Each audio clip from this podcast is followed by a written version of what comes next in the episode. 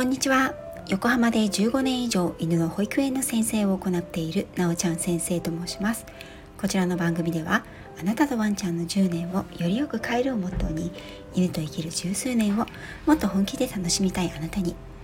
幅広い分野から犬に関するお話を中心にお届けしています。大好きな旅の話、子育ての話も時々お届けしています。飼い主さんが変われば犬が変わる。犬のことをもっと知って、あなたも犬育てのプロになりませんか？今月じゅうがつにじゅうごにち、夜しちじよんじゅうごふんからくじまで、犬の噛みつきを本気で考える全よんかいセミナーのだいにかいめを行います。今回は、愛犬を噛み犬にさせないみっつの方法ということでお話をしていきたいと思います。こちら、Zoom 参加になります。ご興味ある方はぜひお問い合わせくださいね。さて、今回は多頭飼育の距離感バグってませんか問題というタイトルでお話ししようと思います。もしかしたら胸が痛いという方もいらっしゃるかもしれませんので、あえて聞きたくないという方はぜひここで配信を閉じられてください。私はドッグトレーナーとしてたくさんの飼い主さんとワンちゃんと関わってきました。その中で多く寄せられるご相談の中には多頭飼育問題があります。多頭飼育というのはいっとう以上のワンちゃんを同じ屋根の下で飼育している状態を指します。この多頭飼育は一般的な家庭であれば に,さん 頭、まあ、にとうとかさんとうくらいが多く見られるかなと思います。よんとうも稀にいらっしゃいますね。ただごとうろくとう以上になると親子兄弟関係だったり、繁殖を目的に飼育されている方や保護活動をされている方、犬をはじめ動物関連事業をされている方などの方が多くなってくるかなという印象です。もちろん土地柄もあると思うんですけれどもね。この多頭飼育にまつわる問題というのはいろいろな種類があるのですが、一番多いのは一緒に飼育している兄弟犬同士の相性が悪い、喧嘩をするということです。これはいくつかの要因が挙げられます。ひとつ、年齢差がある。これはにとうめを迎えた時期がいっとうめと離れている場合に起きやすいです。ふたつめ、犬種が違うことによる違い。これは体格差や遊び方の違い、興奮度合いの差などに起因するものです。さんばんめ、個性の差。これは性格の不一致や相性の不適合という形で現れます。そして最後によんばんめ、飼い主さんの犬への理解不足。これが挙げられるのですけれど、この理解不足の中に見られるものが距離感です。同じ犬種、同じ性別、同じような年齢、同じような性格であっても喧嘩が起きます。なんなら同じ性別の方が喧嘩は起きやすいんですよね。普段は仲良く過ごしているのに、ある条件になると突然喧嘩が始まる。こんなことがある場合に気をつけたいのは距離感です。犬はもともとは平和を愛する生き物であり、自身の最大の武器である剣士、これを牙とも言われますけれど、これをいかに使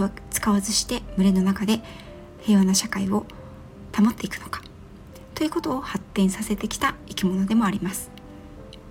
うなったり吠えたり甘噛みするということも、本気で攻撃することを避けるためのものでもあります。そのために犬たちが発展させたものの一つが距離感なんですよね。これは次回の犬の噛みつきを本気で考えるセミナーの中でも取り上げていく重大なお話になるんですが、犬同士は犬の距離感を非常に大切に扱います。たとえ同じお腹から生まれた兄弟犬同士であっても、お互いの距離感を尊重するということは非常に大切なんですね。それぞれの犬にとって異なるパーソナルスペースがあり、そのスペースを侵されるということを好みません。逆に言えば、個々のパーソナルスペースを侵略された時には、そこを守るために防衛的攻撃行動に出るということもありえます。ここでよくあるのが、犬同士はお互いに距離を取りたい、相手の犬のパーソナルスペースに入りたくないし入ってほしくないと思っているにもかかわらず、飼い主さんが犬同士の距離感を無意識に詰めてしまったり、なくしてしまうということで起きる問題です。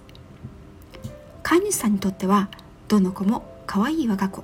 大切な我が子ですよね。例えば移動するためにバッグやキャリー、ペット用のカートに入れるとき、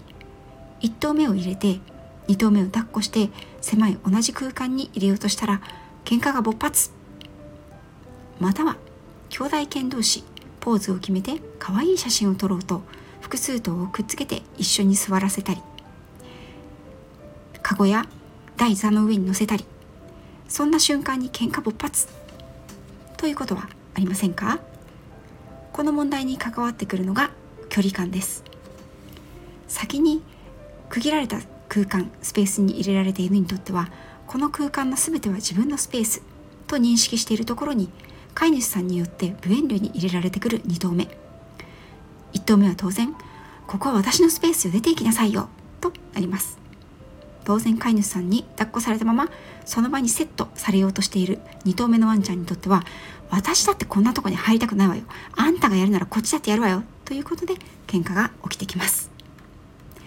いっ頭目は自分の距離感の権利を主張、に頭目は自分の正当性と防衛をかけてお互いに火がつきます。こうなるとこのに頭は、この次はもっと離れた距離感であってもああいうことがまた起きるかもしれないということで警戒が始まり、抱っこして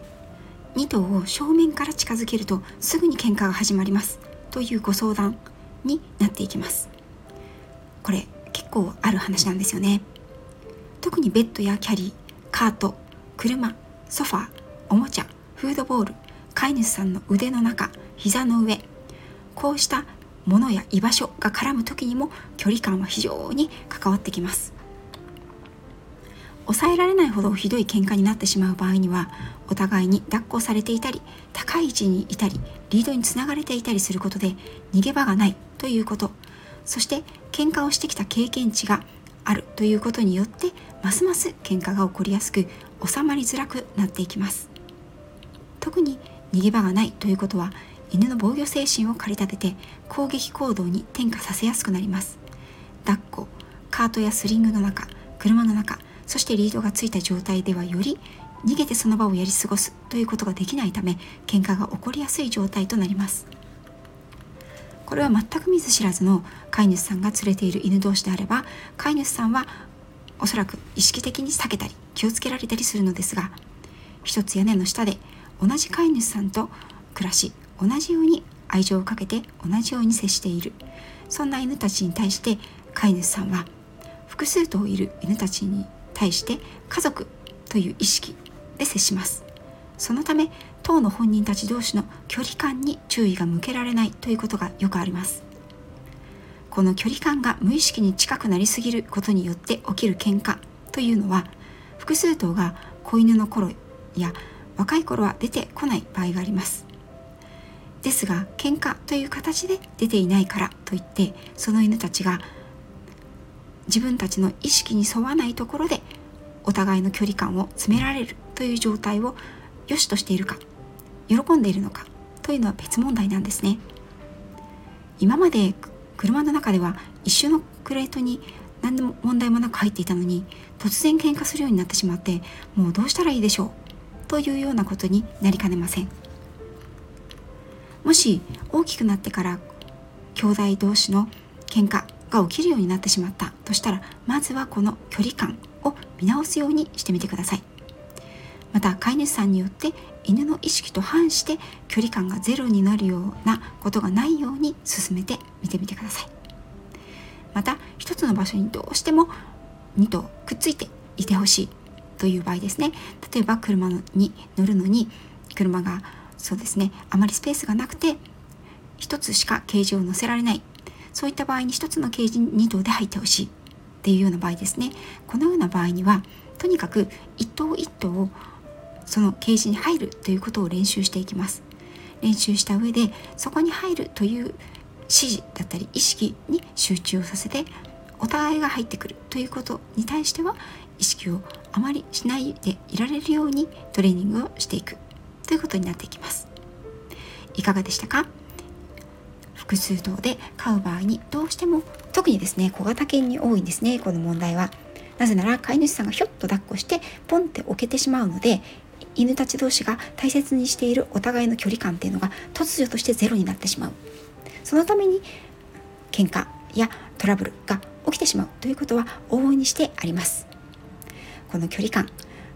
よかったら見直してみてくださいね。それだけでに頭の相性がちょっと良くなる場合もありますよ。ちなみになんですが、お互いが納得の上寄り添う、ぴったりくっついて寝るとかね、そういったことは問題にならないんです。なぜなら暗黙の了解が彼らのうちにされているからです。問題となるのは大体が飼い主さんが無意識的にお互いのに頭の距離を詰めてしまうという時に問題になってきます。このことからも分かるように、犬たち同士の距離というのは犬たち同士が決めるということになっているんですね。なのでよかったらこの距離感意識されるということ、そして犬たち同士でこのお互いの距離感を決めさせてあげるということ、これも意識をされてみてくださいね。ということで今回は多頭飼育の距離感バグってませんか問題についてお話をしてみました。最後まで聞いていただきありがとうございました。